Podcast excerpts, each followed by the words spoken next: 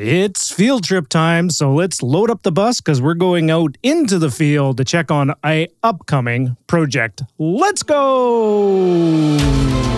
Welcome to the Russell Westcott Podcast, helping real estate investors like you acquire the inspiration, knowledge, and skills that you need to start, grow, and scale the real estate investing portfolio of your dreams.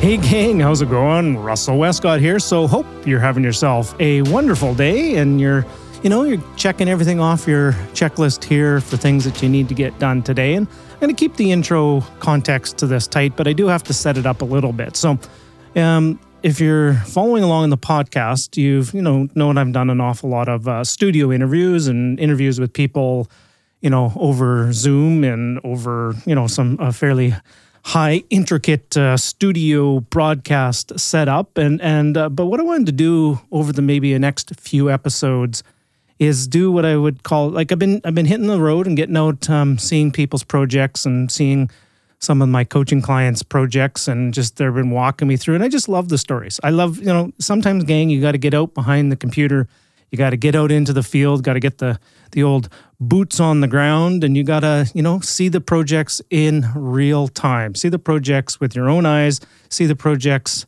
hands on the projects, if you will. So this is one of those projects. I had a, the great opportunity to go out and see a wonderful investor out in Edmonton, Brian Banks. And first of all, Brian, thank you very much for the wonderful hospitality and walking me through an upcoming project.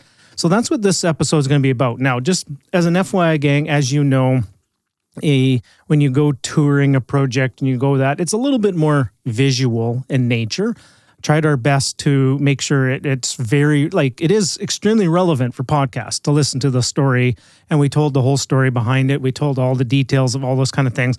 But it is a little bit visual in nature. And i say well look over here. We're about to have a garage over here. And it's going to be you know a four bay garage. And you know we're going to have this and stuff like that. Obviously that's uh, visual in nature. But we did our best to describe it via audio. So what you're going to hear today is the audio of that day in the field that I had uh, for a couple hours with Brian and going through and touring one of his infill projects. Now, just understand when uh, you're out in the field and out on the roads and us things like that, uh, you know, there's ambulances going by and there's big dually trucks going by and there's road noise and stuff like that. So it's it's real life, right? It is as real life as we can get. And we, you know, applied some audio magic to things to to clean it up a little bit. But at the same time, you know, you can only do so much. Uh, the audio, don't get me wrong, the audio, I believe, is really, really good considering um, the environment that we were recording in was of of uh, uh, wasn't the most uh, quiet environment, if you will. But we did a good job, I believe, in getting this all tightened up. And here's the message, gang: is sometimes you just got to get out into the field. You got to go see, touch. You got to kick the dirt. You got to just go out and you got to get your hands dirty on the projects because, you know, real estate investing is wonderful and we can do an awful lot sitting behind a computer analyzing properties, but just getting out into the field, seeing it with your own eyes, and just seeing where the opportunities lie is the best opportunity around. So, with all that being said, we're just going to get right to this. This is a wonderful, fun story about an infill project where Brian is going to take one house and he's going to turn it into six units. So we go through all the details, all the numbers, all the ins and outs, and all those wonderful things. And it's funny, um, you know, we recorded this one last summer, and um, uh, just we I've been looking for some projects myself. Once actually, I talked to Brian about this. I said, you know, this looks like a wonderful idea and a wonderful concept. So I've been out there scouring the this uh, you know scouring the market for some properties myself, and we've uncovered some. We've uncovered some really cool opportunities, and we've tied up a few land positions now, and and we're looking for more. So interesting now that I actually go back over some of this is some of the ni- numbers Brian was talking about. Uh, it's it's funny how they are very similar to the, numbers I'm seeing at the same time of doing my diligence and doing my work on a lot of this as well.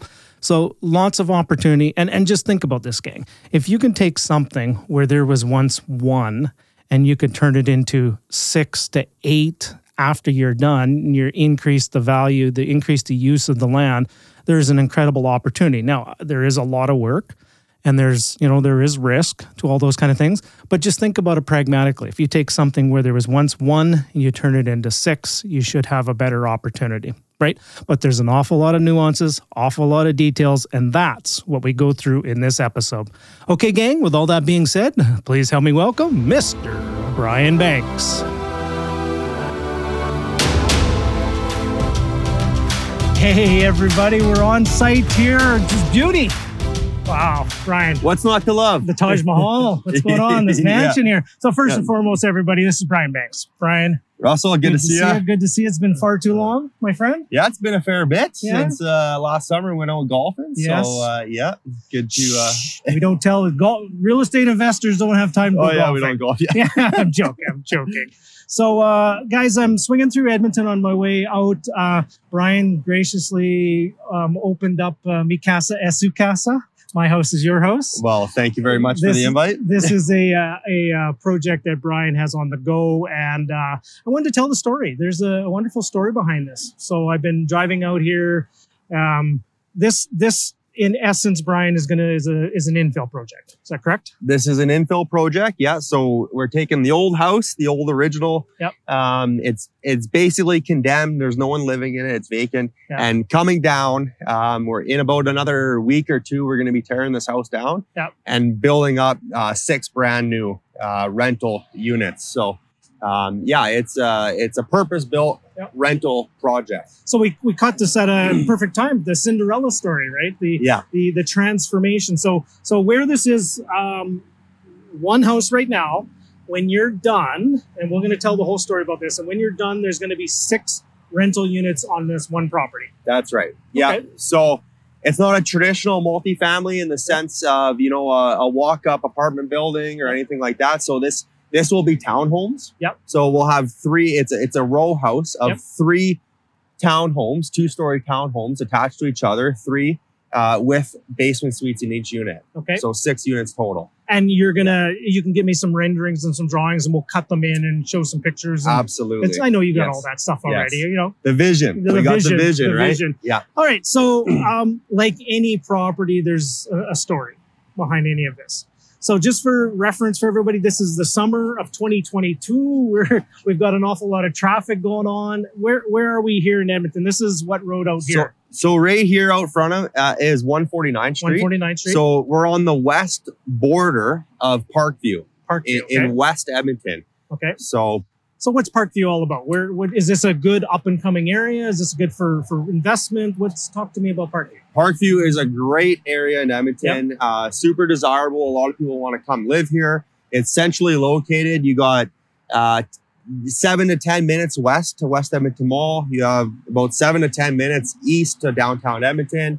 Uh, 149th here takes you straight down to the Whitemud Freeway. Yep. Um, so good, easy access out to uh, you know South Edmonton and all the amenities down there. So yep. Um, really, you have everything here. The the future LRT is coming up through here. Okay. Um, so the Valley Line West LRT is coming up. It's in construction now uh, down Stony Plain Road, just north of here, and then cutting down south. So we're about a kilometer away from that uh, the station that'll okay. be up here. So so transportation uh, close to amenities, close to you know, I, I know there's schools, there's uh, gas stations, yes. there's a whole bunch of redevelopment. I drove down a couple of the streets. There's old houses being intermixed with brand new infills all at the same time. So, so it's gentrification happening here. Lots of infill happening yep. here. Um, not to mention uh, the area here, Parkview, goes uh, east to yep. the river. Okay. So we're right on the river valley here. Yep. Um, so you have access to all the parks and the trails and and everything that that uh, the River Valley can offer. Right. Um, but yes, there is a lot of infill happening in this area. Houses like this, it's it's just time. Yep. You know, they've they've kind of ran their life cycle, their course, um, and it's it's ready for something new. So out with the yep. old, in with the new. Yeah. Um, yeah. It's and you can see it just when you drive this area. You can see that. Um, okay, so this is a deep this is a deep uh, project, and I'm I'm trying to do it justice. It will take as long as we need to to take the story but um, you were filling me in a little bit about the story before we got got going here. Um, this is two years in the making, in essence, to get it to this point right here. So fill yes. us in a little bit of the yes. backstory. Yes. So, so projects like these sometimes can take a lot of patience. Yes. Um, aside from what actually took place with this project, um, backing up to the very beginning, um, I entered into the original contract with the seller. Um, we agreed on a price. Everything was good. Um, signed the contract.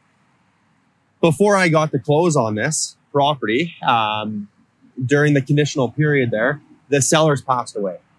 Oh, Um, actually, very, very good, close family friends Right. of ours. Um, during that time, so they passed away while we had it under contract, but we did not close on it yet.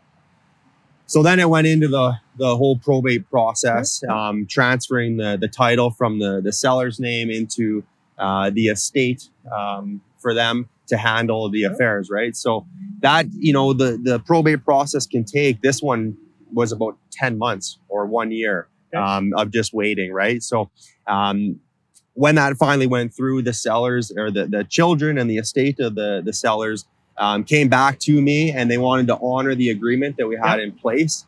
Um, everything stayed the same, and they wanted to give me the opportunity to see this project through and, Right. and execute on it. So, um, of course, I was uh, more than happy and willing to work with them.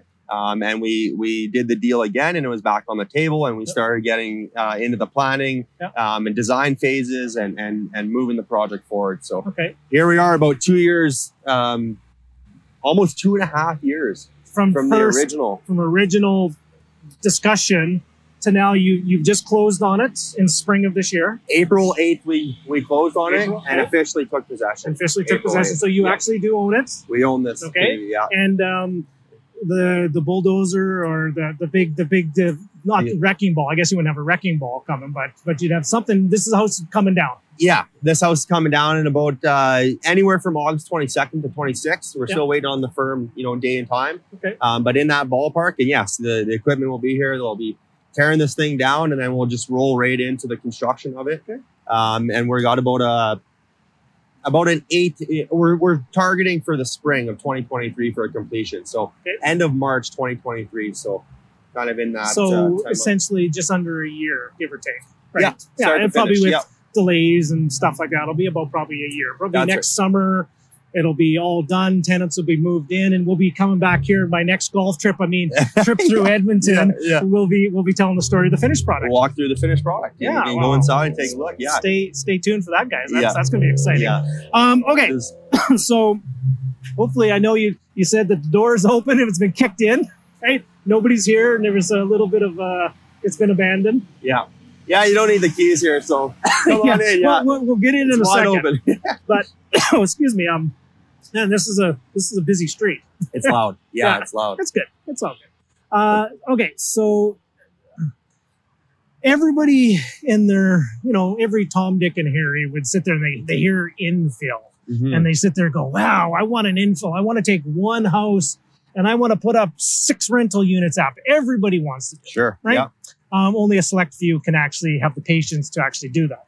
But let's say somebody is watching this video and they're going through it or listening to it on podcast, and um, they sit there and they they go. They've often wanted to know if something is actually you can infill something. Right. Like how do you how do you know this property can be infilled right? like is there a formula? It's- is it a certain size? Is there like t- talk Well- about a little bit of the process for the design for the uh, um, land utilization. What's Yeah. that process? Yeah. So back to the infill. So uh, Edmonton is kind of broken up into two. Like there's the redeveloping areas, which is all of this, these older homes Yep. and, and getting redeveloped. Um, that the city is really encouraging. Actually, they're really behind this type of project, and they really want to support this project to create more density Yep. and and welcome more people into the older, mature neighborhoods of Edmonton.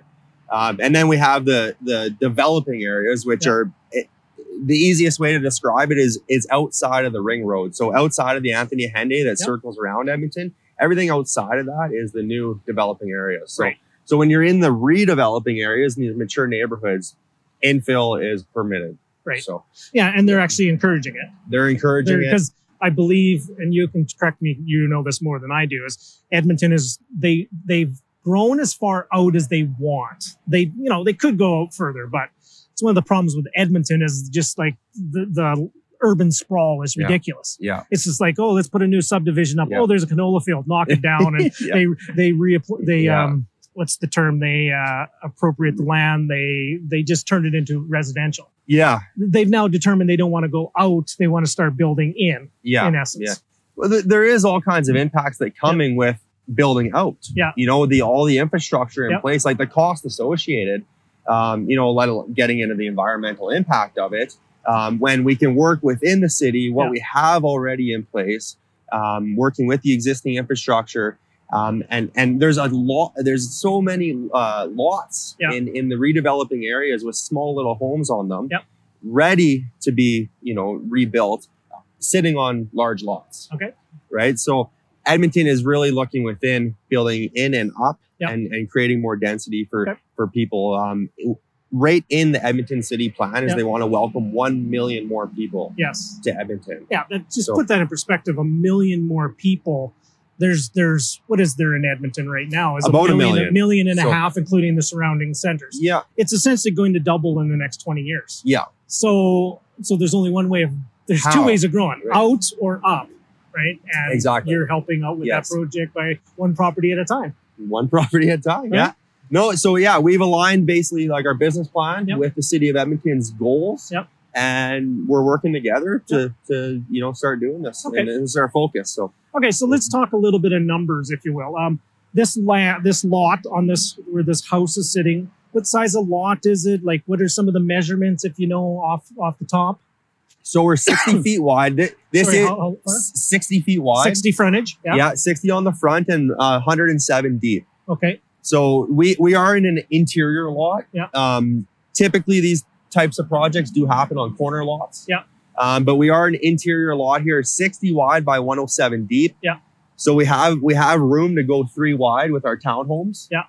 Um, and then there's the, the back alley. Yeah. There will be garages in the back. Yeah, and we're gonna shoot some some shots back there too. So Yeah. you can have there's gonna be the parking is gonna be in the back, Right. rear lane access, Right. and then you're going to have three townhomes here, three stories, and then the lower, the first story is going to be um, uh, a suite, A as well. basement A suite. basement yeah. suite. A one bedroom suite below. Yeah. Three bedroom suites up top. Yeah. There'll be th- uh, the garage in the back will be four bays in Yeah. total, so three single bays for the the main floor units. Yeah.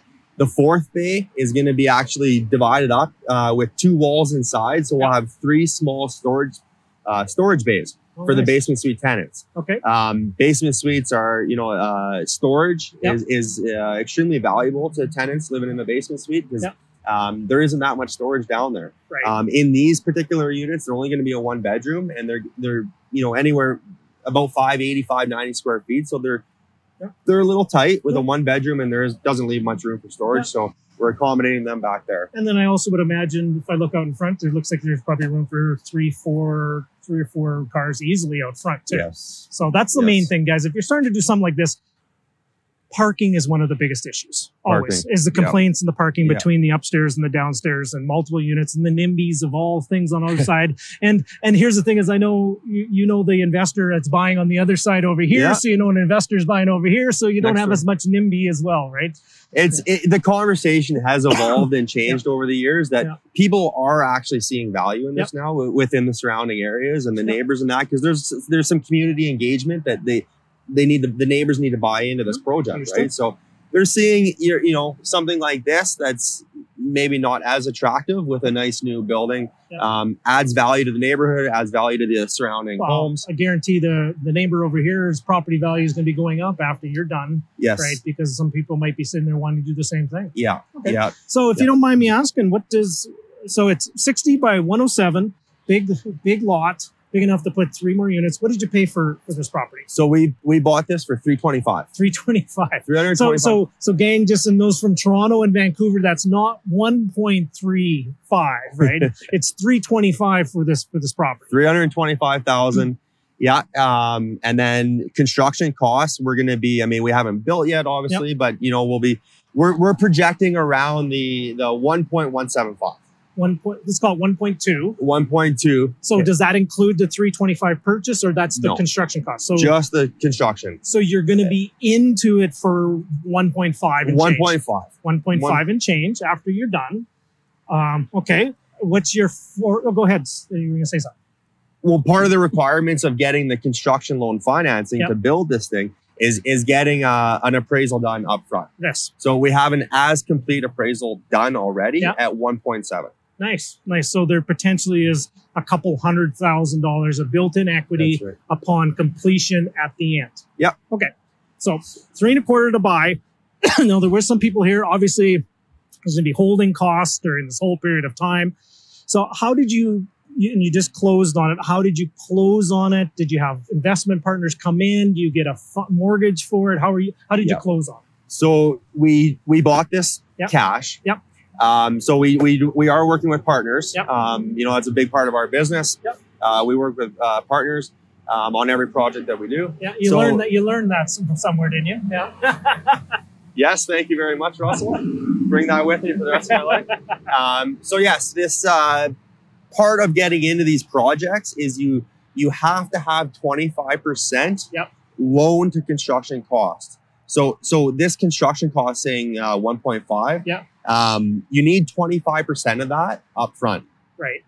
Clear equity, Yeah. n- no debt secured on the property. Yeah. Um, you know, so so you need that twenty five percent clear. So we ended up just purchasing this cash Okay. as our equity contribution Yeah. the So project. you you paid three and a quarter, and when you say cash, it can come from other sources. Obviously, it probably came from partner that probably had a line of credit, or they probably financed that themselves. yes. Okay. Yes. So cash, there's no mortgage on here. Yep. There's no financing, no nothing. So we just bought it outright. Yep. And that goes, contributes towards our 25% of equity that's required to get into the construction financing. Got it. That'll be the, the additional 75% of the project Okay. to take it to the finish line. So So- partner contributed this, this three and a quarter.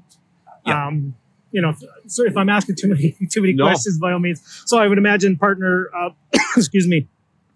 If did they finance it? Do you know offhand or? Uh, no, just bought it it. was it was just their Yeah, cash. just okay, money, so yeah. so that's good. So your costs are are literally if there's some utility costs, property taxes. So your costs are fairly minimal to just sit here and just Yeah. just sit it here and you and I talk in front of it. Yes. It doesn't cost yes, that much it's money, not that much. No. and property taxes aren't that much around here. No, no. And then, yeah, utilities are minimal. I mean, there's no one living in it. Yeah. The utilities are actually disconnected right now. Yeah. That's part of the, the demolition process to get Yeah. the demolition permit.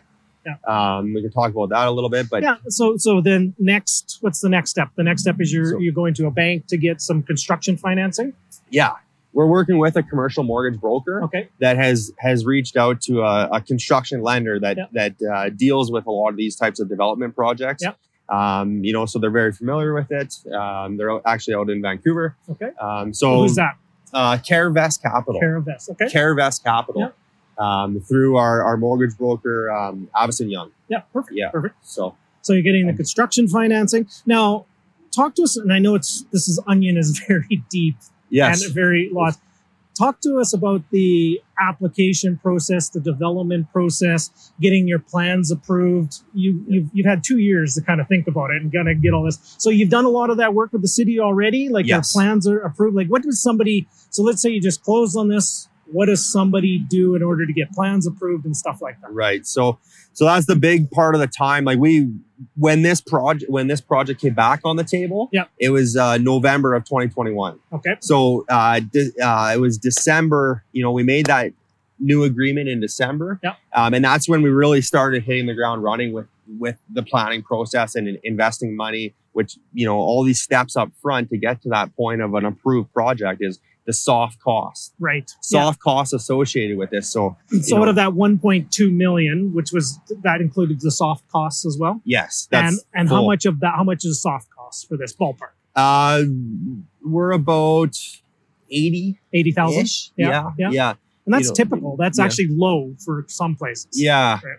Yeah, the original, the you know, the 325 to purchase, um, the investor actually brought about, about 380, Okay. right? So that covered a lot of the soft cost Yep. of, of the planning, the design. Yep. Um, you know, that process alone in the design back and forth is about two months. Yeah, and that's with an architect, essentially. Right. Yeah. So the architect, you you take the, the the lot, the plan, the lot plan, and you sit there within all the guidelines that the city provides you. Which I love Edmonton is whether you like it or don't like their city plan, they at least tell you the rules. Yes, Right, they and- have very clear, cut and dry. It's very clear rules of engagement. yes, right? Yes, and and then what you just do is okay how do we work within those these rules and what's the optimal max? How can we maximize the land? The highest and best use. Highest and yeah, best use. highest and best use. I So like that word.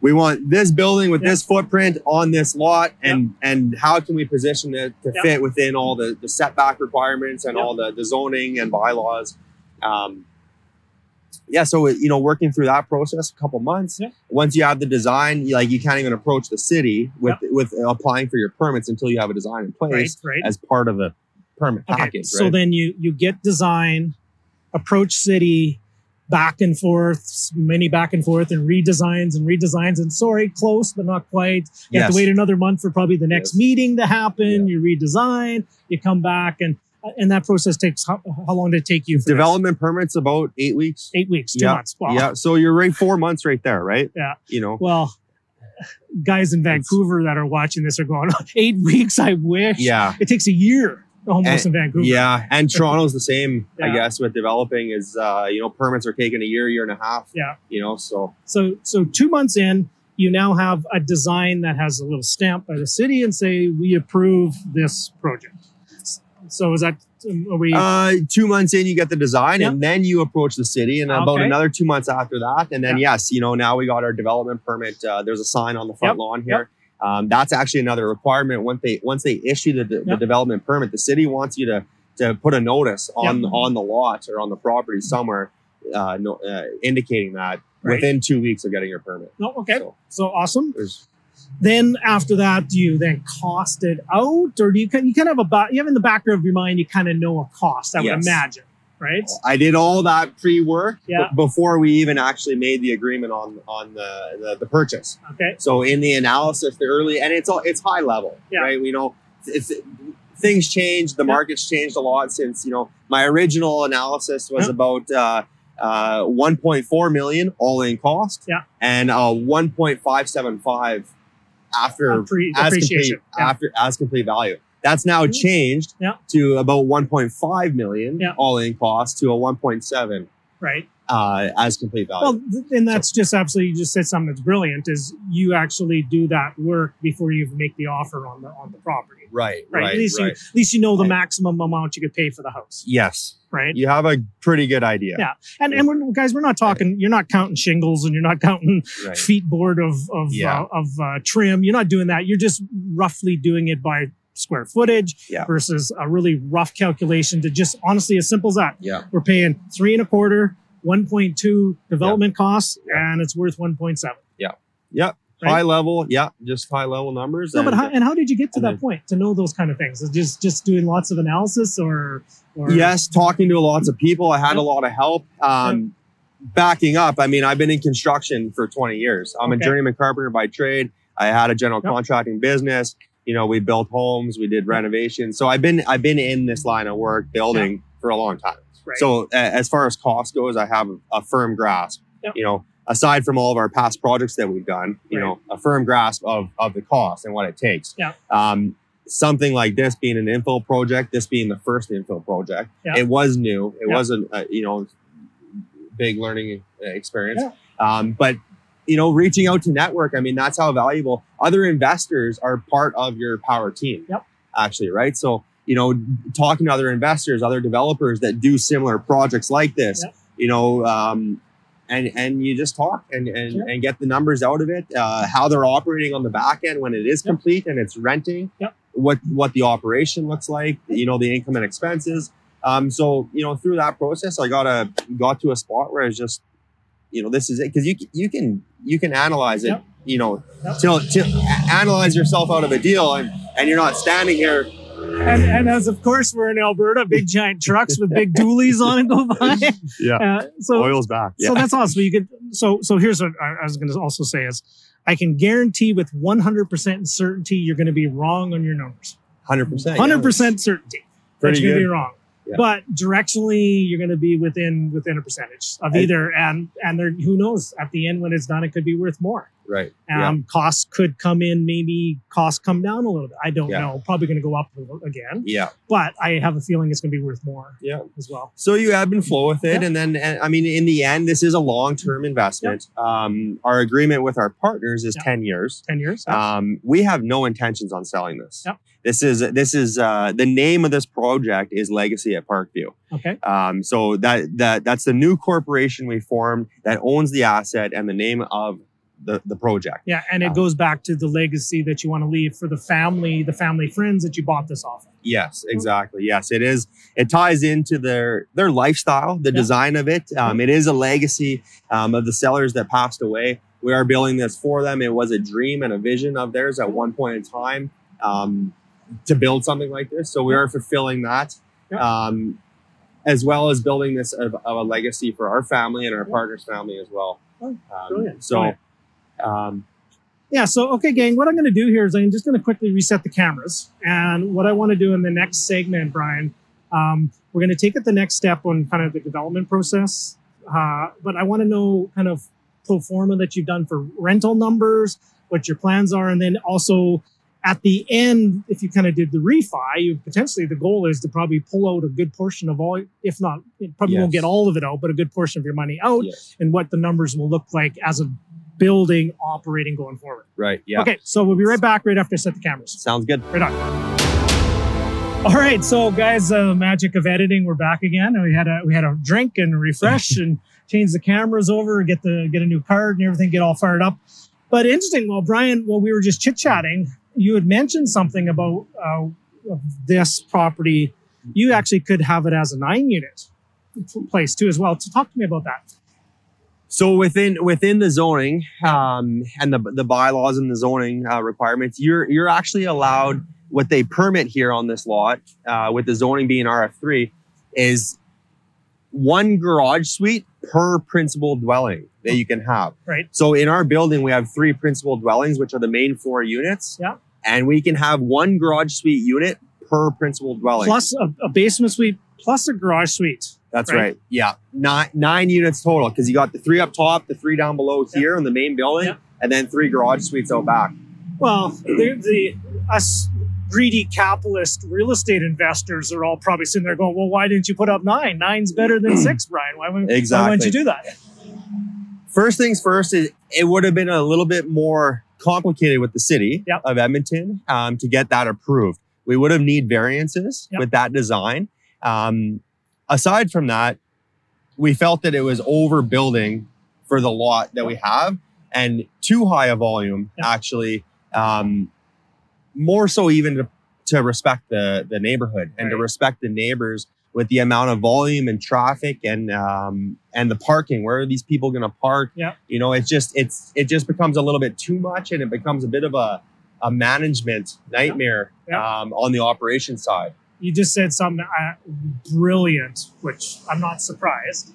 Is that uh, just because you can doesn't mean you should, and always think about it from the standpoint of the tenant experience backwards. If you had Yeah. nine units and you didn't have parking and there's just way too many people in too small of a space, yeah you're going to have tenant turnovers, you're going to have frustration, you're going to have management issues. Even though on a pro forma cash flow on a piece of paper up front, looks it great. looks fantastic. You're in the thousands of dollars, yeah right? If Yeah. not multiple thousands. I bet you're probably 1800 bucks a month cash flow if you analyze as nine, yeah right? yeah And, um, but sometimes it's just that, pardon the language, bleep this out if you need to, but the pain in the ass factor Yeah. is not worth it. yeah Right. yeah yeah Okay. So we steered away and went back to our original plan. Um, it was something we explored, um, but we kept it uh, kept it simple. Uh, something that we knew would be a green light Yep. for approval, uh, and you know, it's uh, for the tenants. It would be the best tenant you know living experience. So Okay. So where we're in the story, you've bought it, you've closed on it, you've got plans approved, s- stamp of approval is going forward, you have the signs up, um, you have your green light. Your green light Green ready light. to go, and within a couple weeks, this is coming down. we're literally waiting for an excavator to come here Right on. to tear this down. Okay, and then in the meantime, you're getting some financing. How does construction financing? And now this is complex, but in in a general term, construction financing, you kind of get a general project, and then you get certain draws along the way. Talk to me Yeah. about construction finance. Yeah, it's a it's a draw mortgage. Yeah. Yeah, so they'll they'll advance funds at certain there, there's a schedule set out. Yeah. Uh, at certain milestones of the project, you know, we're, we're going to have an initial advance Yeah. up front right away, um, and then there's uh, milestones at the at the the building permit approval, at the the foundation poured, the lockup stage with the framing and the windows and doors in, lockup, uh, you know, and the roofs on, uh, and then uh, you know just a schedule throughout the project when the lender will be advancing uh, funds Yeah. uh, of draws, you know, Yeah. to the Okay. So- So so now you're you, you're knocking down the backhoes coming in. Do you get to play on the, the big toys? Do you get to play on them too a little We'll bit? Do you see. get the Bobcat? Can you get the Bobcat? At least the Bobcat. Hey, it doesn't hurt to ask, right? Right? You don't know if you don't ask. Yeah. And and, it, and um, you know, this is a, a, a climate that has winter. yes. So we're late summer, later summer now. You're up again a little bit of the clock, but I don't think you probably have any issues. Your your, your plan is to get probably foundations poured. S- Walk us through the process Yeah. for this Yeah. year. Yeah, yeah.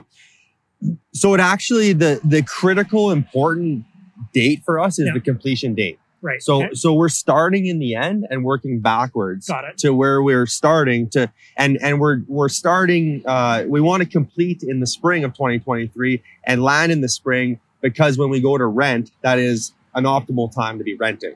We don't what we didn't want happen is to complete the project in December, January, Yep. February. So we we wanted to bridge through that. Yep.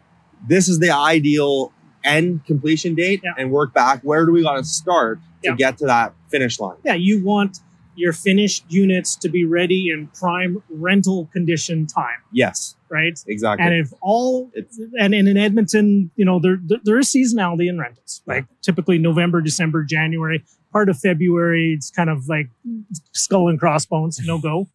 Um, but people rent obviously year round, and it's been very good here of late. But you you just reverse engineer it, Yeah. starting as we want to finish when it's prime rental time. You work your way back, so you're probably going to have by winter this year, you're going to have it in lockup or pretty close. Way yes, yes. so you can start doing interior things and stuff like that throughout the winter. throughout the winter. That's the plan. Get the concrete, the foundation in the ground, Yeah. um, you know, and get it locked up. When the snow starts flying, we can, you know, they'll have the siding on, and we can just get into the interior and work work inside throughout the winter. okay, got it. And then spring comes, and then we'll finish up with the Yep. landscaping Yep. and everything around. And uh, just make it look shine like a pretty penny. Right. Right. Yeah. Nice. I love it. Okay, so construction financing, you're doing the draws, and then at the end, upon completion, I imagine the goal is to then convert it into a residential mortgage. And then pay out the construction and all that. Talk to about that process. Yeah. uh, Now, is this So- going to be three titles or one title? it's going to be one title. One title. One title. Brilliant. Yeah, the whole thing. Yeah. Um, so Is there an opportunity to subdivide down the road? We can. Yeah, that's, yeah, we so can- guys, that's another can. brilliant exit It- strategy. now's the time to do it up front. It Yeah. can still be done. Yeah. Um, but you know, we you would want to seeing that you know we're locked in for ten years with our partners. Perfect. We're holding long term. You know, this is this is kind of a twenty year one mortgage. right? Is yeah, what all you want is one mortgage. exactly. yes. So so with the construction financing, um, for those that are familiar, this this ascent this is a Burr project. Yes. So we're building. It's just a build Burr. I like Yep. to say. So we're building this. Blur. Yeah, exactly. yeah. So we're, we're building this up and then we're going to refinance out when it's done um, and get, you know, as much as we can back out. Um, so we're working with con- uh, commercial financing actually because because this is six units. Yep. Um, anything five units and and more, uh, Yep. you know, is classified as commercial financing. So Brilliant. Are you taking advantage of the ML, MLI Select program? we're going to take a good hard look at it. We Yeah. have been already. Yeah. Um, but there's a few different scenarios of financing Right. on the takeout. So on the back end, when, when we go to get that mortgage that's going to stay in long term, you know, there's the conventional 75% Yep. loan to value financing that you Yep. can go and then and then you can get into the CMHC products where Yep. uh, you know 85% at a 40 year amortization and then of course yes this the new The program 50 year. 50 year MI, MLI select. Yeah. Um, 5% down. Yes. 95% financing. Yeah. And this will qualify for that for 50 years. Well, the brilliant thing is, sorry to cut you off, but the brilliant thing is you have nine months to kind of figure all this out. But the good thing is you're engaging in that conversation now to find out what your options are. Because a, a mentor of mine once told me is always know your back door before you get in your front right. door. Yes. We, Right? No pun intended here. Like there's no doors. I'm surprised there's still doors on the place. Right? back doors wide open. yeah. exactly. Uh, yeah, that's, you want to have a clear picture. Yeah. You want to know, you know, in your plan, you want to know, you want to have an aim, a target, you Yeah. know, something to shoot for there. Um, is it going to work out exactly like that? No, but you have a good plan, right? Yes. And, and you're evaluating these different scenarios, and those are always going to be changing Yep. throughout the timeline that we build. Yep. So when we when we're approaching that takeout financing, we'll have a good hard look at at what those three scenarios Yep. look like, the pros and cons with them, um, and, and you know the the the optimal scenario for our partners Yep. ultimately. Now, I know I've mentioned a few times about the vehicles going by, but actually, it's a good sign. When, when big giant dually diesel trucks are going by, Alberta's open for business, oh. guys. Alberta's, Oh. Alberta's open for business, and they're, they're burning fuel. Yeah, Now, just a quick an aside, like Brian, how the heck are you guys paying a dollar forty nine for gas here when we're paying like two dollars a liter out in, I in think- BC? I think it was even a dollar thirty. Oh, I mean, uh, yeah, I'm hearing in some Yeah. as low as a dollar thirty. So um, that might be. I'm just an investor. yeah. I'm just an investor. Yeah, The cost of living in Yeah. Alberta is ridiculous. Yeah. It is ridiculously cheap. It's Compared it's very affordable places. compared to the rest of the country. Yes. Um, yeah, so there's a lot of benefits with with affordability. Absolutely, right. So, it's- most people here would have more spendable, disposable money in their pockets than most other places in the country. And when people have more disposable income, what do they do? They spend it on goods and services. They buy buy uh, buy houses. They also rent for good numbers too. Right, right, Right. Yeah, to put it in comparison, so the when this is completed, it'll be worth 1.7 million. Yeah. Uh, we know some people that just purchased out in Vancouver Yeah. and just bought a house. Uh, 1.63 they paid for a One You know, house. one house. Yeah. You know, a, like a mid 70s bungalow. Yeah. Three bedroom type. Yeah. You know, And you have six rental units here, six income streams. brand new construction.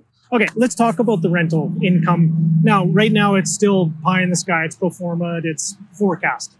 What's your best estimation of what you'll get for the rents up and down? How are you going to structure that? Yeah. So um, what we have for total rents Yeah. per unit is 3,500 Thirty-five per per, per three per per townhome, town. Yeah, main floor, basement suite. Okay, does that Uh, include utilities in? That or- does Okay, thirty-five hundred utilities in per one. Per one. So times that by three. Oh man, you're really right. So to you're you're into 10.5. 10-5. 10.5. Yeah, Um, and then yeah, um, what's also in that is the garages in the back will will be into that uh, Okay. rent, included into that rent too. So So think about Um, this for a second. Now, I- let's go back to that example you talked about Vancouver, where that person, what did they pay? 1.6? 1.63. 1.63. And let's say they bought it as a rental place. The most rent they could get for it, most, would probably be about four grand. At most. At most. Yeah. So here, you're getting $6,000 more rent for only a couple hundred thousand, for a $100,000 more Yeah, in, not in even. acquisition Yep. right? Okay. So when you kind of factor in all the numbers, so it's 10 5 on the top line. When you factor in kind of all the vacancies, the variances, and expenses and stuff Yeah. like that, what's your ballpark estimation of? And I know it, it'll determine based upon um, financing, will be the big one. Yeah. But but you Yeah. probably had to come up with something. What are you thinking you're going to net Yeah. out on this? Conservatively, 9,000 9,000 for, expenses. for expenses. So, Okay. so we're gonna land somewhere in that range of you know fifteen hundred Yeah. a month cash flow. Yeah. Um, you know, our suited houses are performing at Yeah. that, and essentially this is three suited houses Yes. Yeah. Just attached to each other under one roof. Yeah. 1500 in net cash flow. Then mortgage pay down will be significant on top of that as well. Yes. All the other kind of stuff right now. And yeah, it's, you're looking at a good investment here. The interesting thing with that is when we're done the construction and we go to refine, get our mortgage and Yeah. refinance out, Yeah. we get to pull a lot of that original capital back out. Yep. So the Hmm. money that's left into the deal Yeah. is a lot less, if any at all, depending depending on our financing. So the initial investment becomes Yeah. minimal. So so the, the the return on investment Oh, with less in Yeah. and those kinds of numbers, the return increases. well, and I'm not going to hold you to this number. That if it doesn't come in this, what is? And I know you. I know you ran the number. Best estimation after you're all said and done, after the last takeout, how much do you think is going to be left in? Ballpark. So the, the at the 75%, we're around 200,000. About 200. But it can swing into a position where Yeah. we could get everything back Yeah. out with a surplus. So we're actually getting paid Yeah. to own this property. Well, let's let's let's use 200 as just a, starting point. Yeah. So with a $200,000 investment in, you have control of a 1.7 million dollar So what is that? 12%? I 12 think and a half A little bit less. Yeah, right in that ballpark. 10, hmm. yeah. 10 is 10 on 10, but two and it'll be 2 170, million. 270, Yeah. Yeah. So you're, you're 12% Just, at, just at a little worst. more. Yeah, you're right. Yeah. So how many places can you go out and buy out there that you can, with a 12% down payment, can get into uh, an asset that produces $1,500 Right. of cash flow? Right. Yeah. Oh. uh, you can't. Wow. Right. So, That's brilliant. um, Right. you know, yeah, it's, uh, Okay, so so Brian, I I, I, I want to just stand close to you. I want all that all that all that brilliance to just rub off on everybody. So so guys, if you are watching this, make sure you leave a comment below. Make sure you share this.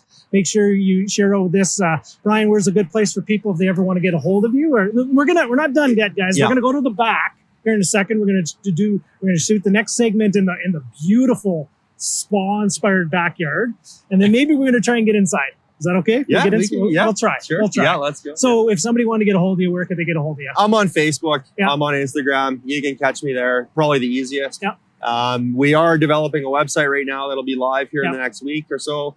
Um, you know, we can visit the Freedomvest Properties website. Freedom website. Vest Properties. Freedomvest Properties. Um, yeah, it's you know all the contact details will be on there, but Facebook's probably the, the easiest. And So uh, if if somebody is watching this and they're interested in investing in Edmonton, what advice would you give them about investing into Edmonton? location, location, location is Yeah. always the big thing. So the the right property in the right area will attract the right tenants. Yep. And away you go, run the Yeah. course. I mean, you know, run. There's lots of advice I could give, but it's all about the numbers. Yep. Make sure the numbers work. Try to keep the emotions out of it, 100%. and you know, good boots on the ground. Like, and you're looking pretty sharp with your shoes. I got my sandals on today, so so so make sure you, if you're interested in investing in Edmonton, both Brian and I have lots of resources that we can share with you. Uh, we're more than happy to. But guys, think about just some of the numbers we've been throwing around here, and I guarantee, I can 100% certainty, people are saying, "What? Did they say what? Yep. 325? What? This?" Like, they're- like honestly, your end product that you're talking about with the numbers you're talking about is people's starting positions on some projects that they're buying. Yeah. Yeah, it's it's a, it's a great opportunity. Yeah. It makes a lot of sense. Um, like I said, the city loves it. They Yeah. want it. They encourage it. We've aligned with that, and and this is where we're going to be. We're going to focus Yep. here. Um, we've built out a, a incredibly strong team Yeah. of uh, professionals Yep. to to to execute these projects with. Perfect. Um, and and rinse and repeat. Uh, you know, the last R of the burr Yeah. is to repeat. So Yeah. we're definitely going to be. You're uh, looking for more, aren't yes. Yeah. All the- All the time as we Yes. were driving down here, man. I was just. What was the first question I asked you? Is across the street? Where? What's, what's this- going on? What's going on with this Yeah. boarded up apartment building Yeah. across the street? And Yeah. is there an opportunity? Like, honest to goodness, Edmonton, Alberta is open for business. There are incredible opportunities. Mhm. Okay, gang. I'm going to just reset the cameras. We're going to take a trip to the backyard and we're going to take a look there. And then we're going to sneak inside. A, I, I know Yeah. the owner, so we're not going to be trespassing too much. Right? Okay, guys, we'll be right back. I sure hope you're enjoying this episode. Before we jump back to the conclusion, our strategic partners from Streetwise Mortgages are here with another important mortgaging tip. All right, take it away, Dalia. Hi, I'm Dalia, founder of Streetwise Mortgages, and in today's episode, I will go over the eight unique qualification factors that lenders take into consideration when approving mortgages for residential income properties, that is, one to four units properties. We will discuss the first few today and the rest in the upcoming episodes. I will share with you tips for each of these factors to enhance the chances that your mortgage application gets approved at the terms that you anticipated. So let's dig in. Here are the eight factors. Number one, your credit score. Number two, your personal income. Number three, down payment sources if you're buying a property. Number four, whether you are holding title in your personal or corporate name. Number five, the rental income your portfolio generates. Number six, your personal net worth. Number seven, the condition and zoning of the property you are refinancing or buying. And finally, number eight, the size of your portfolio. Let's start with your credit score. Many of the A lenders look for a minimum credit score of 650 for a rental mortgage application. Some may work with a score of as low as 600, but they will cut down the amortization on the mortgage. B lenders would work with credit scores below 600. Here is a tip for you monitor your credit score on a regular basis to ensure that it's healthy and that there are no surprises on your credit, such as suspicious activities or collections that you are not aware of. You can register for such a service through Equifax or TransUnion. Pulling your own credit through such a service will not impact your credit score. Let's now move on to personal income. Personal income plays a large role in the approval of a residential mortgage application. You may be salaried or earning income in various forms as a self employed business owner or in the form of investment income or from various government sources like old age security, child support, RRIFs, or a combination of all. Here are the things you need to be aware of when it comes to income. If you are self employed, the A lenders will want to see that you have paid yourself from the business for two years in order for them to use the income. This could be in the form of dividends, returns of shareholder loans, or as a salary, or a combination of all. Some A lenders also have programs where they would consider a percentage of your corporate income if your business is incorporated, in addition to what you pay yourself from the business. This is a great program that can help you qualify for more from a mortgage standpoint. If you're not paying yourself enough from the business to qualify with A lenders, then B lenders can be a great alternative as you can use income that you're earning as a self employed client, regardless of whether or not you own the business for two years and regardless of whether or not you filed your personal taxes. For this, the B lenders will charge higher interest rates and, and lender fees. If you are earning investment or interest income, the A lenders would want to see that you've earned that for two years in order to consider it. The B lenders, on the other hand, will rarely use this type of income. I often get a question from clients when they switch jobs from one employer to another. And the question is can I get a mortgage approved while I am on probation? The answer is yes, with some A lenders, as long as you are transitioning within the same industry.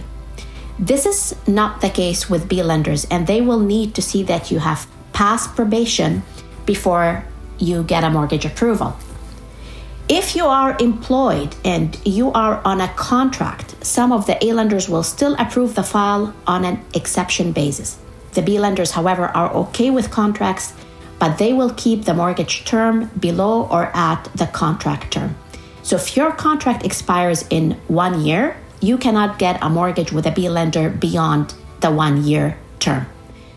In order to avoid surprises with your mortgage application and get the best financing terms given your plans, it is important to proactively plan the eight qualification elements.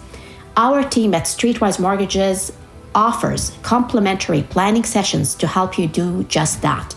Contact us at info at streetwisemortgages.com to book your session today. So, Brian, uh, we have a little bit of work to do with the wiring around here. Tom? it needs a little love, yeah. needs a little love here.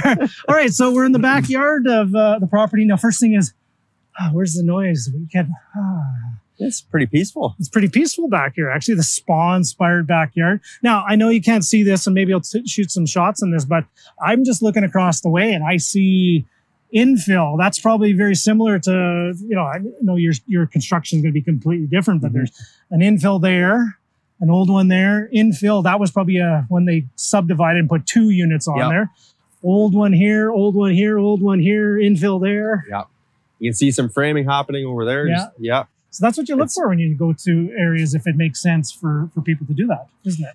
It's it's more accepted yeah. because it's already happening in the area, so the neighbors are familiar with it. Yeah. Um, you know, yeah, I mean it's uh, it's happening here. You know, these are old homes, right? So yep. it's turning over and uh, out with the old, in with the new. Nope. Um, you know, schools, community community leagues are are a good uh, indicator actually because yep. you know there's you know the the tight knit community around yep. here. So and we can definitely tell that the the ambulance and the fire comes around here as well. So hang on a sec, guys. Make sure we're recording.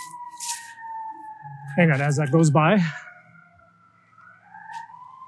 At least we know the fire service works. They're on it. Um, okay, so why did we come to the backyard? So it's a little bit quieter.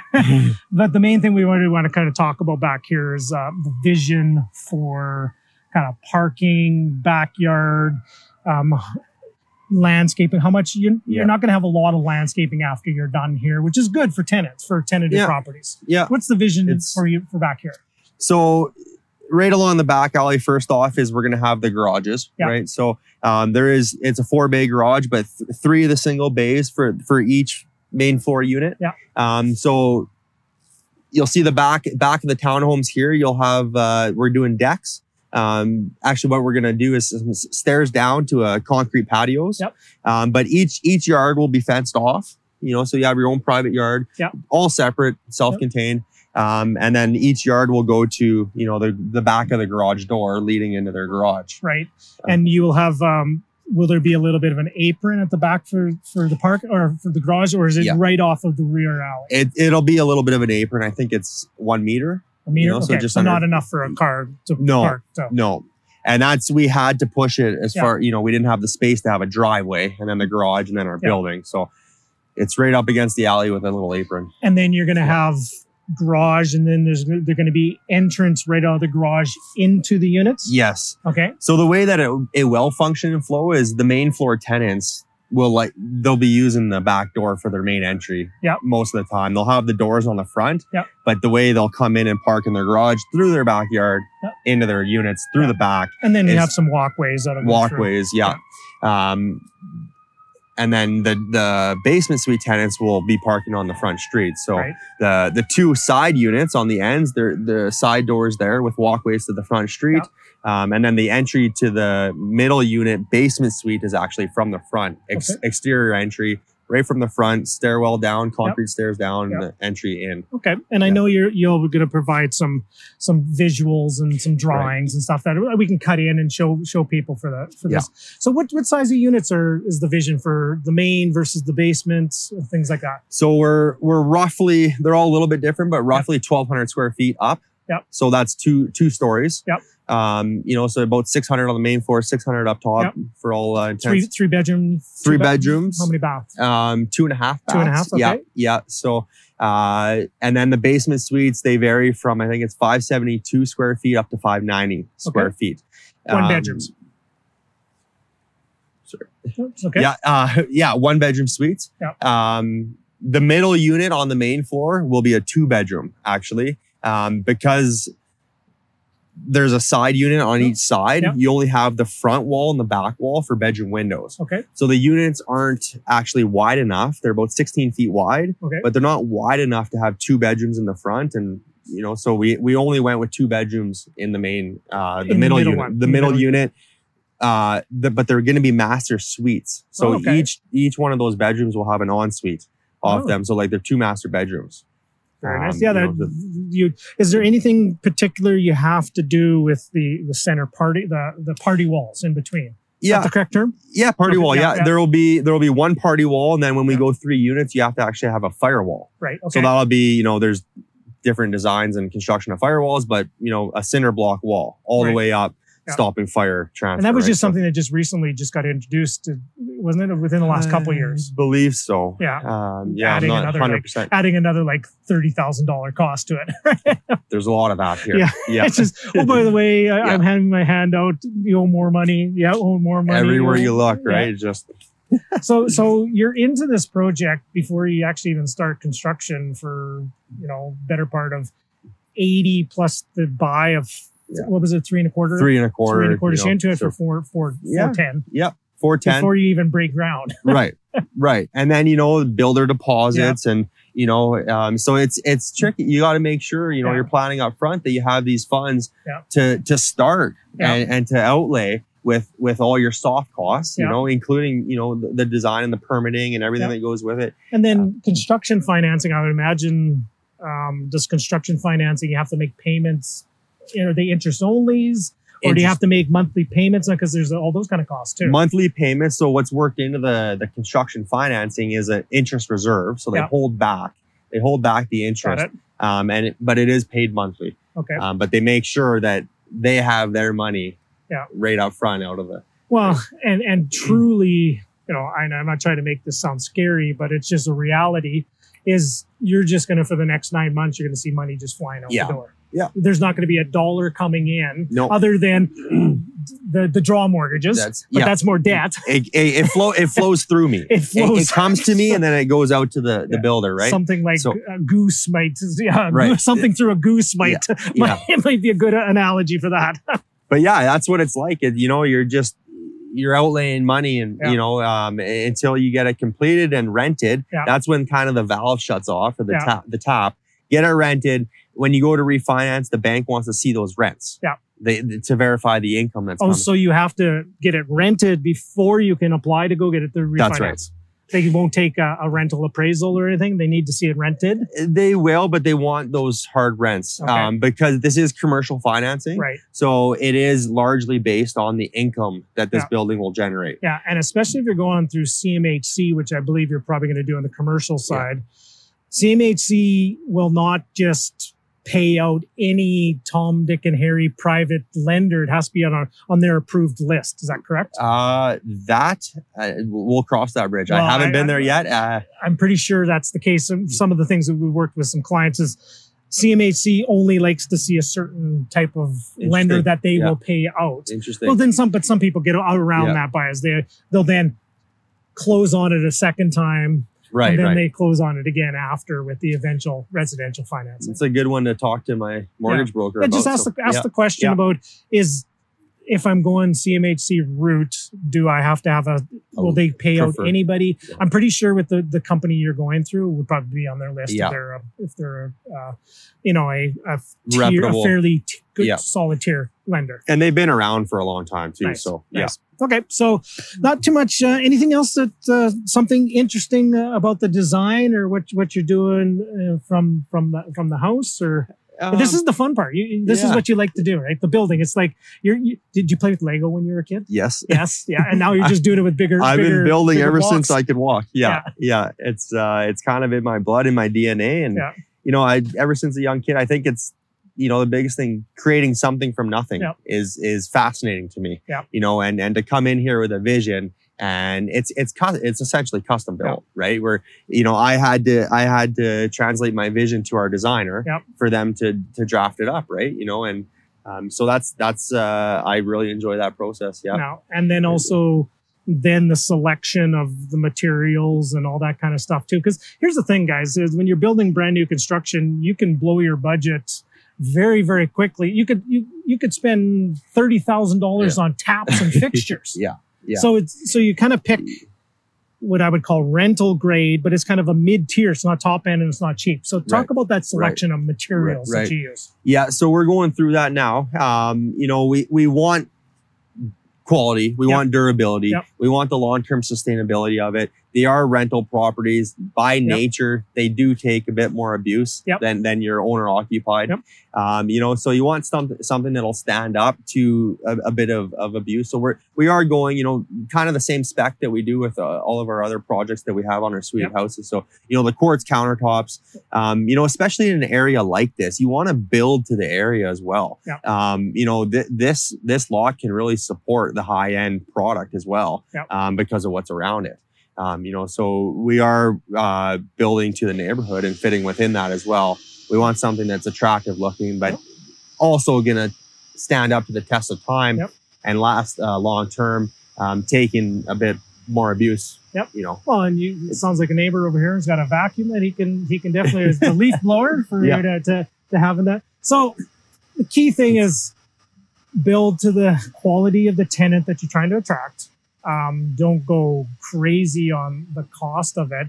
It's the durability. Now, are there Mm. any special things you do for for for sound, Yeah. like coming from up and down, the smell, the airflow, heat, different things? Is there st- different things that you kind of do in the design process? Maybe some good tips for people if they're going to design a new construction property. Yeah.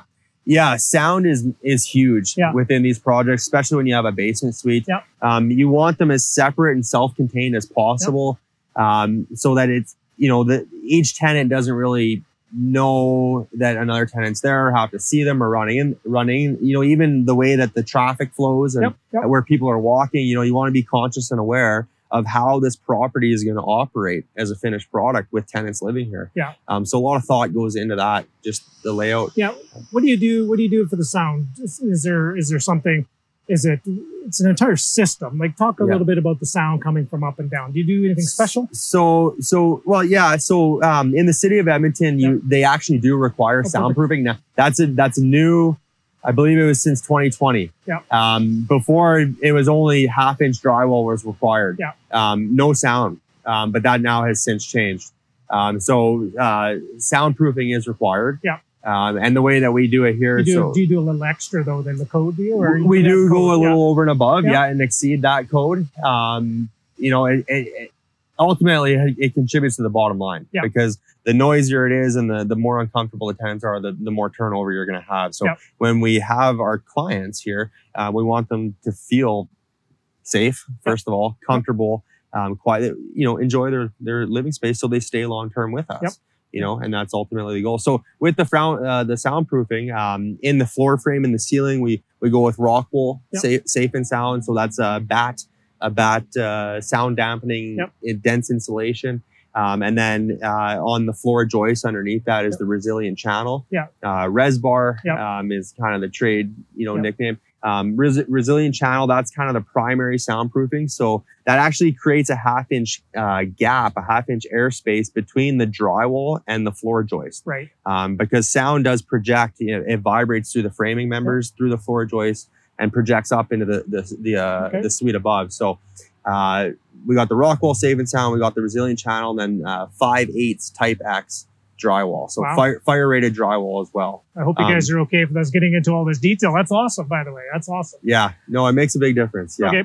Um, another big thing typically to be aware of always is is air from top and bottom and air mixing between units. You have separate um, AC, uh, ACs. You have separate Furnace. HVAC and everything. We do, yeah. Yeah. So each unit will have their own. We're going with the traditional forced air Yeah. uh, furnace. So it'll be uh, two furnaces uh, for each unit. E- each unit will have their own furnace. Right. So essentially. essentially, you have And- six six furnaces. Yeah. Right. Six furnaces, closed system within each unit, right? So they it's uh it, it's all independently controlled through their own thermostat. Yeah. Um, reduces on uh you know even noise transfer it helps for um, smell odor Yeah. you mentioned Russ. Um, you know so that's you know you don't get the cooking smells and, Yep. and everything else coming through. So Good. yeah, So you thought of everything. Yeah, and it all comes I down hope- to we the, hope so, It you know. comes down to the tenant, so making sure that they have a good experience. Yes, Right. and uh, you know the tenant profile in this area that we're targeting is is the the young professional. Yeah. Um, you know the the millennial that's coming up. You know, um, maybe they don't have kids yet or looking to start a family. Yep. Um, but you know, somebody probably works downtown or Yep. even works from home now. Yep. Um, but yes, we are going for that higher end um, young professional Nice. tenant profile. Yeah, Awesome. Okay. Well, we're gonna just sneak in.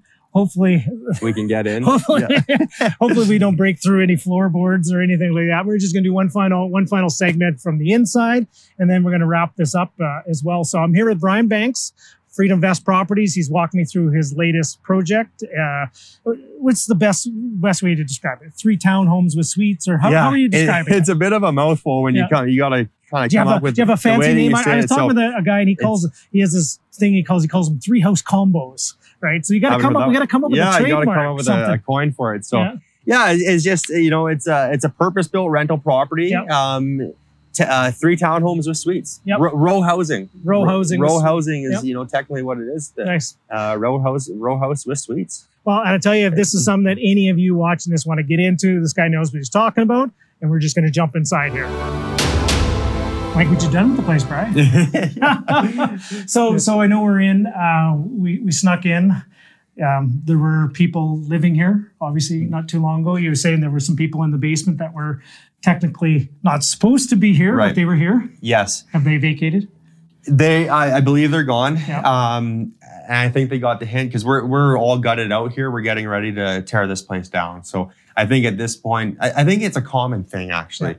You know, when when they see a house that's that's vacant or you know not much activity happening, you know, winters are cold. Yeah. People look for a place uh, for shelter, right? Yeah. You know, so um, that happened here. Um, but yeah, this uh, you know we're gutted out and ready to demo. Um, this is part of the the demolition process actually. Uh, before you can, the, the city of Edmonton, you need a separate demolition permit Yep. uh, from the city of Edmonton. So b- um, before they will issue a demo permit, uh, you have to have an asbestos clearance letter. Right. Um, and and all another requirement is also having all the utilities disconnected. Um, so there is an asbestos testing process you have to go through. Um, take samples. We had 22 different samples throughout different materials Right. uh, throughout the home, inside and out. Um, and it either comes back uh, positive or negative for Yep. asbestos. If it is positive, which it was, they found it um, in the old uh, drywall joint compound in Yep. the in the ta- in the mud, drywall mud. Um, so therefore, this whole the, the whole main floor, second floor, had to be gutted Right. um, from all the drywall. So now that that's done, we have it cleared for asbestos. Yeah. And you know you move along the process, and they issue a demolition. permit. And you were telling me that um, the previous tenants um, took all, a lot of the copper wire, or a lot of the wiring out of the places. yes, they, they yeah they, they stripped out uh, all the electrical from the home to get the the copper. So Yeah. um, yeah, it seems like they kind of set up in the basement and Well, I know it usually would show a, a picture or pan through and stuff like this, but this in in a month from now, you know, if all, everything goes well, this is not going to be here anymore, right. right? Yep. So this is going to be in probably the main unit of the center unit, probably Yeah, more or less. Yeah, more or less. Yeah, And I look forward to. Um, uh, do I have an invitation to come back to see the finished product as we go along? absolutely. Yeah, you're and you're maybe- always welcome, Russ. Yeah, we, we'll make a commitment. We'll make a commitment to to shoot some some stuff along the way and tell the story because I'm sure this is at the beginning. It's only very it's very rare you get a chance to see something at the beginning, and then we'll shoot some stories along the way, and then we'll come. Maybe we'll have a mm-hmm. we'll have a, a grand opening party or something. yeah, no, sounds great. Right. Yeah. Now, I'll tell you, if you ever get a chance to come out and watch this guy hit a golf ball too, he was, you know, professional golfer out here. Comes out there and he sits there. We, we, we were in golfing last year and I'm sitting there watching him hit this ball and it's just like, boom. It's just going, but, but get him in with a wedge in his hand. And it's a different story. green. You don't lose the when you don't play much. You don't lose the long game. You can still hit a golf ball, Yeah. but you lose the touch around the green in Yeah. the short game, and that's a big, big, I big was part just sitting there going, I go, I go, wow. I go, that's a game that I'm not familiar with. Yeah, with that, yeah. but but I think I took a buck off here. too You last did, time. Yeah. yes, definitely. We'll have to we'll have to have a rematch. Yeah, we definitely. okay, gang. So, so like I said, we're gonna follow this story from start to finish. Um, I'm looking forward to seeing the end product. I, I have a, I have an interest. I have a vested interest in Mhm. seeing this because I want to see. I like seeing good people win. And this is a good person. These are good people. You, your family, your your your wife and kids. You know, good people need to do good things. You have a wonderful vision for your business. You have a wonderful way of giving it back. It's not always about all the money. No, don't get me wrong. We're we're in to make some money, right? And we're in, but more importantly, you also give back. Yeah. Same time. So there's a component to that story here as well. Yeah, yeah, there will be. So a big part of our purpose is to impact people and the planet. Yeah. Uh, with our portfolio. Um, so we're going to implement, incorporate um, different initiatives that that will positively impact people and the planet. Actually, on the planet side of things, um, we're looking to actually give back what we took Yeah. from the planet to build this. Oh. Um, so we're looking. Uh, we've actually been in talks with a few different uh, tree planting partners to implement some tree uh, planting initiatives to um, help with reforestation. Yep. You know, out in BC, uh, forest fires, things like that. Um, you know, and and just give back in that. You know, there's many benefits of doing Yeah, things like brilliant. that. But Right. um, you know, different different types of uh, you know charities we're involved with. Yep. Um, you know, and ways to help people out Nice. where we can. Yeah. And this community of us real estate investors is way too small, and we need to we need to help each other. We need to champion for each other. We need to cheer each other on. Guys, there's no there's no competition. It's collaboration. It's about seeing good people win. And don't get us wrong, we all want to do our best and we want to be the best, Mhm. but let's utilize this community to bring the best out in each other. So, Brian, 100%. I thank you. Thank, Thank you for opening up this beautiful home to me and and seeing that. And I wish you all the best with your project. And I look forward to telling the story along the way. Thanks, Russ. Right on. Appreciate it. Yeah. Okay, guys, care. well, we'll be right back. More to follow on this incredible story.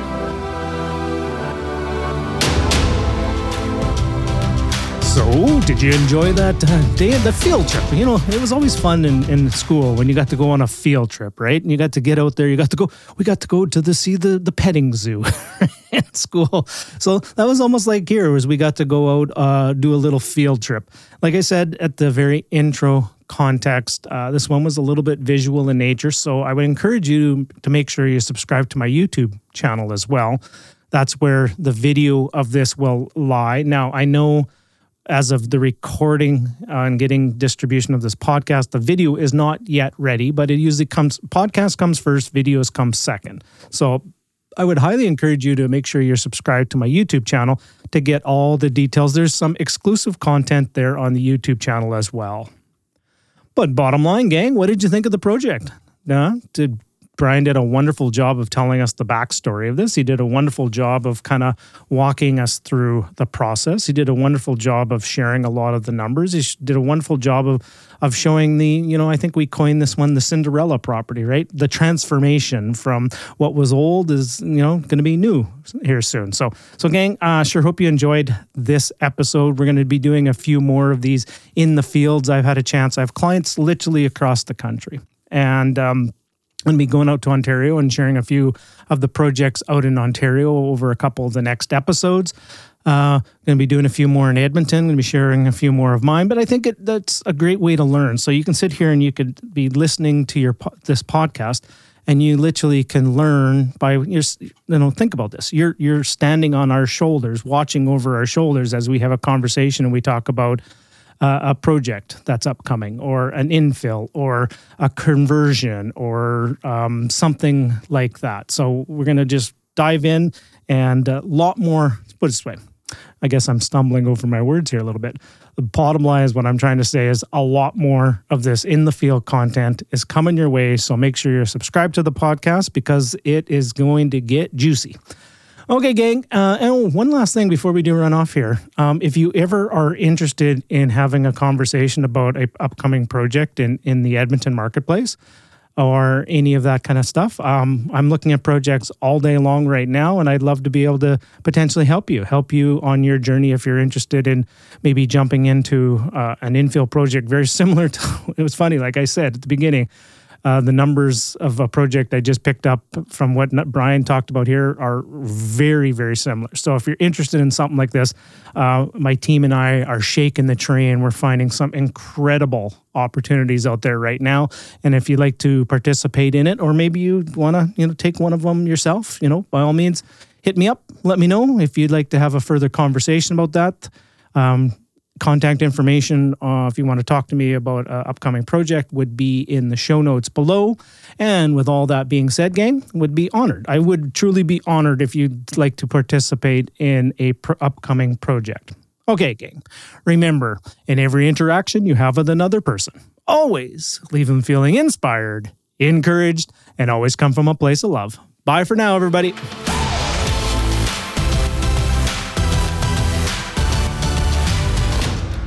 Thank you for listening to the Russell Westcott Podcast. Before you run off, could you do us one final favor? Wherever you're listening to this episode, we encourage you to leave a review, share with your friends, and subscribe so you can receive the latest episode to keep you feeling inspired and encouraged for the entire week. Visit www.russellwestcott.com for more information, support resources, and upcoming speaking engagements near you. Bye for now.